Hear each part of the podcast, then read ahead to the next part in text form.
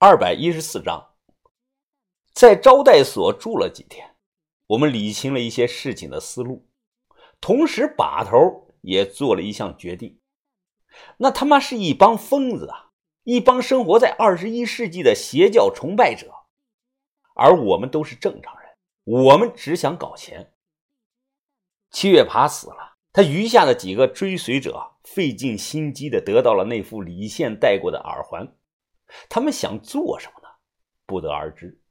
把头说啊，那跟我们就没关系了，因为我们得到了一大批价值连城的文物，这可不是一两件小东西，是上百件高级的文物啊！这批货要是搞好了，我向云峰必定会一跃成为千万富翁；搞不好，那就是抱在怀里的定时炸弹。这批货康定这里肯定不能放。我们不想被行里的其他人知道这个消息，也不打算天天守着看着。那么，在这种情况下，这批总价值超过千万的货放在哪里比较安全呢？认真的开会讨论后，我想到了一个好办法。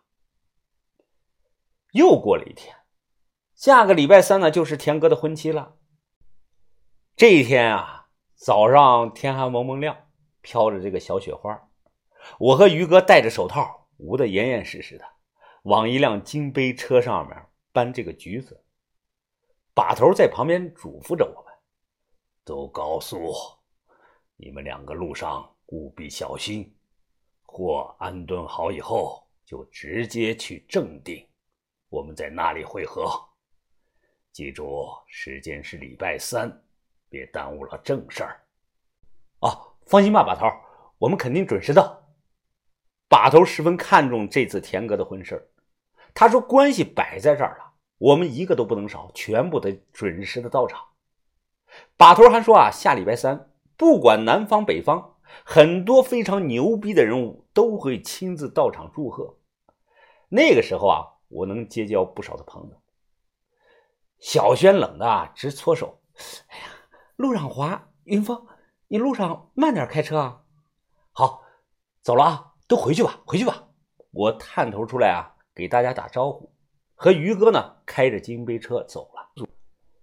走了不大一会儿，我剥了个橘子往嘴里边一扔，转头呢看向于哥。于哥，慢点开啊！哎，咱们的时间还比较充足，也不要太着急。哎，于哥，你说这个时候是不是都还在睡觉呢？哎呀，这个地方挺美的。于哥呢，专心的开着车，他扭头朝窗外看了一眼，呵呵，是很美啊。路上累了，就在车里睡，不敢去宾馆，轮流着开。两天半后到了北京，我们先到的是十里河。那个时候啊，天桥文化城还是一片的工地，正在建这个大牌坊，马上就要开业了。我还记得好几个油漆工。吊着这个安全带啊，在高空作业刷油漆呢。工地周围全都是摆地摊卖各种古董的，根本没人管。这些摆摊的队伍一直延续到了方庄的桥东。哎，老板，这三轮车怎么卖啊？哦，这辆一百八，这么贵啊？老板，你看你这个车车轮胎都磨平了，气也都快掉了，除了大点哪里值一百八呀？啊，大就贵嘛？那你想给我多少钱啊？我想了想，看着老板，啊，老板，呃，给你二十五块钱算了。啊，不行不行，二十五太低了。啊，这样吧，呃，最低你也别跟我讲了，七十块钱，你觉得行你就骑走，行不行？我没有犹豫，立即把钱给了这个老板，然后呢，把这个大三轮车推走了，来到了一处偏僻无人之地。我和于哥迅速的把金杯车上的货。都转移到这个三轮车上，再盖上两层的雨布，捂严实，然后呢，用绳子挨一圈的绑好。这样一切弄完，我骑上了车。这批货很重，破三轮的轮胎，它的气不足。从十里河到潘家园那么近，中间就隔了个分钟寺。哎，一路的灯啊，好家伙，把我给累坏了。于哥开着这个金杯车紧跟着我。他时不时的就按一下喇叭，把我气的是破口大骂呀。蹬三轮到了这个潘家园，出了一身的汗。那个时候啊，是傍晚五点半左右，潘家园市场刚闭市，很多刚收了摊推着像我这样似的三轮车的人在路上走呢。我加入到这个三轮车的大部队，跟着他们进了市场对过的华威里小区停车棚。我大声的招呼着：“哎，大姐，呃，办个存车卡吧。”啊，来了。这个车棚里的大姐啊，她姓牛，她有个老公，非常的老实，旧货市场摆摊来存这个三轮的。她老公啊，每个人都帮忙推车。没见过你啊，小伙子，新来的？好，也不是新来的，我以前在别的车棚里存着。听朋友说啊，大姐你这里安全又方便，就来你这里存了。牛大姐呢，手里拿了个小本本，她立即乐了，嘿嘿，那没错呀。你潘家园打听打听，哪个摆摊的不知道我牛姐家安全呀？哎，你别看我这个车棚不大，前后装了八个监控呢，我和我老公二十四小时轮流的看着，晚上都不带眨眼的。我心想啊，你别吹牛逼了，赶快说多少钱嘛，我一天都还没吃饭呢。哎呀，我看你这个车挺大的，这样吧。呃，算上一个月六十块钱吧，行不行啊？啊，没问题，没问题。直接签字交了半年的钱，随后我和于哥就把车停在了这个车棚最里头的一个角落里，周围全是和我们一模一样的三轮车。牛大姐的车棚现在还在干，当年市场摆摊的是三十到六十块钱啊，停这么一个月，现在呢，应该是一百五十块到两百块钱左右一个月了。主要看你的车子大小。我认真的告诉列位朋友，就算现在华为里小区那几个车棚中啊，角落里还有许多不起眼的三轮车，落满了灰尘，一年半载都没人来动过。这些破三轮上随便的一件东西，有可能就顶你十年的工资。哎，于哥，你来过北京没有？哦，就来过一次。那我去取点钱，咱们晚上去浪去。三里屯了，后海了，那边美女多呀。这，算了吧。你知道我不是那种人啊，知道知道，我也不是那种人。在 ATM 机上取完钱，我转头看了一眼，看到一个土了吧唧、油头勾面的这么一个少年，穿着棉衣，戴着帽子，蜷缩在灭火器旁边。他身旁放着两个破破烂烂的大号的这个拉杆箱。我的眼眶有些湿润了，他抬头看了我一眼，因为啊，他就是四年前的我。晚上三里屯酒吧，哎，于哥，时间比较紧迫啊，咱们得赶快拿点主意了，该送这个田哥什么礼物啊？于哥呢，想了想，放下了酒杯，他们以后得有孩子吧？我觉得送个百岁平安锁就挺好的。平安锁。呃，这主意不错，那是银子的好还是金子的好啊？哎，不对不对，感觉都不太好。我脑中啊灵光一闪，有了主意。俗话说，黄金有价，玉无价，玉能传家。况且我在这里还认识熟人，实在不行啊，找这个周师傅帮帮忙，给我弄个帝王绿的翡翠的平安锁，那得多好呀！我掏出这个手机，正翻找着周小通的手机号码。这个时候啊，打来一个陌生电话，归属地显示是我老家的号。喂，哪位啊？啊，表哥，哎，你是表哥吧？谁？谁是你哥？你他妈谁啊你？啊，是我啊，表哥，向小亮，我是你表弟啊。小亮，你怎么会突然给我打电话呢？小亮是我一个本家的表弟，以前小时候啊，一起穿过这个开裆裤。好几年都没见面了。他比我小四岁，印象中有些内向的这么一个人。电话那头啊，他声音很小的说：“呃，情况是这样的，表哥，呃，我听说你在北京混的不错，就跟咱奶要了你的手机号。我知道有点唐突了，但我现在碰到了难处，活不下去了。啊，哥，你能不能帮帮我呀？”酒吧太吵了，我忙跑到一个安静的地方。怎么一回事啊？你人在北京，在哪儿着？呃，我在焦化厂这边的一个城中村里住。啊，不瞒你说啊，表哥，我这段期间真他妈不想活了都。我一直有件事情不敢跟家里人说，我有小孩了，跟我女朋友生的。什么？你都有孩子了？你他妈今年才多大呀？你你还没结婚呢？你是是啊，所以我知道自己错了。那头小亮啊，突然哭着说：“我我表哥，我半年前在工地当架子工，不小心掉下来摔断腿了，没有签劳务合同。”最后工地就赔了七百块钱，呃，现在我钱花完了，又没有存款，我连我连小孩子喝的奶粉都买不起了。我皱着眉听着，啊，行了行了，别他妈哭了，我正好也在北京，你在这个大鲁店哪里啊？我现在开车过去看看你。我住在物流园后头的平房区。挂了电话，我拉上于哥，心急火燎的开车赶往这个大鲁店。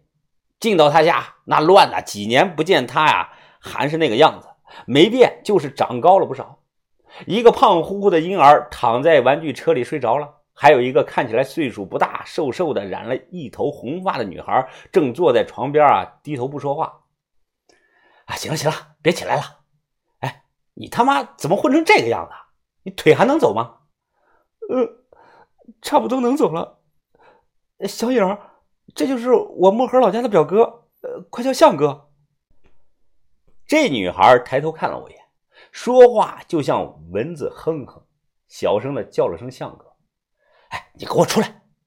出来后，我黑着脸，啪的扇了他一巴掌。他没躲，也没还手，就那么沉默不语。看你这个样子，是过年不准备回去了吧？表哥，我不回去。我爸要是知道我干这事儿，肯定会打死我的。我只有混出名堂才敢回去的。哎，起来起来，你这是干什么？他突然扑通一声给我跪下了。表哥，咱村里人都知道你在外头当老板了，以往家寄钱都是几万几万的寄。我年轻，我能吃苦，你你给我口饭吃吧，以后让我跟着你干吧。我把他扶起来，叹了声气。哎，都是一家子的兄弟。不是我不带你，哎，问题是，你知不知道我是干什么的？他摇了摇头。我认真的看着他的双眼。哎，我要是带着你啊，说不定有朝一天，你全家人都得把我给骂死。他表情一愣，显然听不懂我说话的意思。给，会抽吗？他麻利的接过去烟，自己掏出打火机，啪嗒一声点上了。我认真的想想，亮子，那个姑娘哪里人啊？她家里知不知道啊？他弹了弹烟灰，摇了摇头，呃，她是德阳人，家里人不知道。操！你说你弄的这叫什么事儿啊？这，哎，你们都没有到这个法定年龄，肯定连结婚证、出生证明什么都没有。那你怎么给小孩上户口啊？小孩以后不上学了啊？就凭你那点文凭，你打上十几年的工都养不起人家。哎呀，他妈让我说你什么好啊？现在你他妈的连奶粉钱你都没有啊！以后让人家跟着你喝西北风啊你！哇，气死我了你！要不这样吧，我借给你万把块钱，你想办法做点什么挣钱的小生意，那也比打工强。那你说我做啥呀？我不像你。我啥生意都不会做呀，这，哎，这年头啊，想发快财，正经生意你就别做了。要想走这个捷径啊，只能捞偏门，知道吧？捞偏门，那那什么生意啊？我说你老婆怎么样？我看她不怎么爱吭声，这个生意啊，她得能说会道才行，她得帮你啊。不啊，哥。他平常挺能说的，可能是今天心情不好，再加上有点怕生啊。那行吧，你们休息吧。明天啊，把屋子里边收拾收拾，好好打扮打扮啊，别他妈整的自己跟个要饭的一样。明天中午我来接你们。离开后，于哥好奇的问我：“云峰，你有打算干什么？”我笑了，哈哈，哎，于哥，这是自家亲戚落难了，你说我能不帮吗？肯定啊，不能让他跟着我去盗墓去。我们有一点血缘关系，我给他铺好路子，至于能不能吃偏门这碗饭，就看他开不开窍了。第二天上午十一点，陈田古玩城。哎，表哥，咱们来这里干什么？这里都是卖古董的呀。没错，我就是让你们做古董生意啊。啊啊！我可什么都不懂啊，这这玩意儿你根本不需要懂。潘家园里市场有几千家卖古董的，有几个真正懂的呀？哎，小弟妹，你和亮子啊，仔细看着。一定要记住我给你们配的这些货长得什么样子。你每卖掉一个，就记得过来拿上一个一模一样的补上货。听懂了没有啊？于哥在旁听的非常好奇。云峰，你这样干，那人家买了东西的，过几天再来看，又在你摊位上看到了一模一样的东西，你怎么解释啊？人家要退货呢？扯淡！于哥，真正在潘家园做生意的。就没有退货这么一说，就算警察来了都不好使的。至于解释嘛，更不需要了。潘家园每天流量这么大，咱们就是要杀生。哎，只要熟练了，每年挣他个小几十万，就跟玩一样。哎，跟我来，推门进去，古玩城的老板立即就笑脸相迎。哦，来了来了，几位，哈哈哈。哎，几位随便看看啊，都包真包老的。我直接说。啊，拿货的，哦，以前没见过你啊，小兄弟，门牌号多少啊？啊，新户，大鹏四区三排十六号长摊哦，原来是新户啊，欢迎欢迎啊！哎，你们看这边的货啊，都是热销款。我仔细的在屋里琳琅满目的货架上扫了这么一圈，心里已经替他们小两口规划好了。老板说热销的是那些个头很大的铜鎏金佛。在我的眼里啊，都是低仿货、垃圾破烂一样。我配的货算是杂项摊吧，品种要多要全，利润一定要大。分成主流和非主流两批。主流的选玻璃玉粉压成的老玛瑙珠子、老琉璃、老蜻蜓眼，再有就是和田玉的小把件香气扑鼻的假沉香珠子、老天珠、天铁九宫牌。镍铅合成的袁大头、银锁等等，比如那种红色的老玛瑙珠子，按斤称的，一斤七十多块钱，大概一百多颗。我让小亮子啊，要说成是战国的老珠子，可以当手链配珠，一颗要价三百块。再就是非主流的选货，这个一定要选那些看起来是稀奇古怪、惹人注意的玩意儿，比如木头雕的这个小棺材。分量沉重压手，带着铭文戳记，金灿灿，看起来像金子的这个金锭小黄鱼儿这些东西啊，专干小区的老头用。买了一大堆，大概花了有四千多块钱。我特意又花了七千块钱，从老板手里买了一件真品大开门的康熙龙纹青花瓶子。这个瓶子，凡是瓷器入点行的都能看出来啊，这是康熙的真货。我叮嘱亮子啊，这个瓶子啊不要轻易卖，因为古玩市场有很多半吊子。这人可能只懂瓷器，他不懂玉器。他知道这件瓷器是真的，就会下意识的认为啊，你其他东西肯定也有真货。这个时候啊，你钱儿就来了。最后的最后，我特意买了一个铜铃铛。我特意告诉小弟妹，哎，这个铃铛啊，它可不是卖的啊。你们每天啊摆好摊儿了。一定要记得摇一下铃铛，并且还要大喊一声：“铃铛一响，黄金万两。”知不知道为啥？他俩摇头，我笑了。呵呵，人嘛都是有这个财运的，你这么一喊，就等于把周围摊子的这个财运啊都抢过来了，懂不懂？试试试试吧。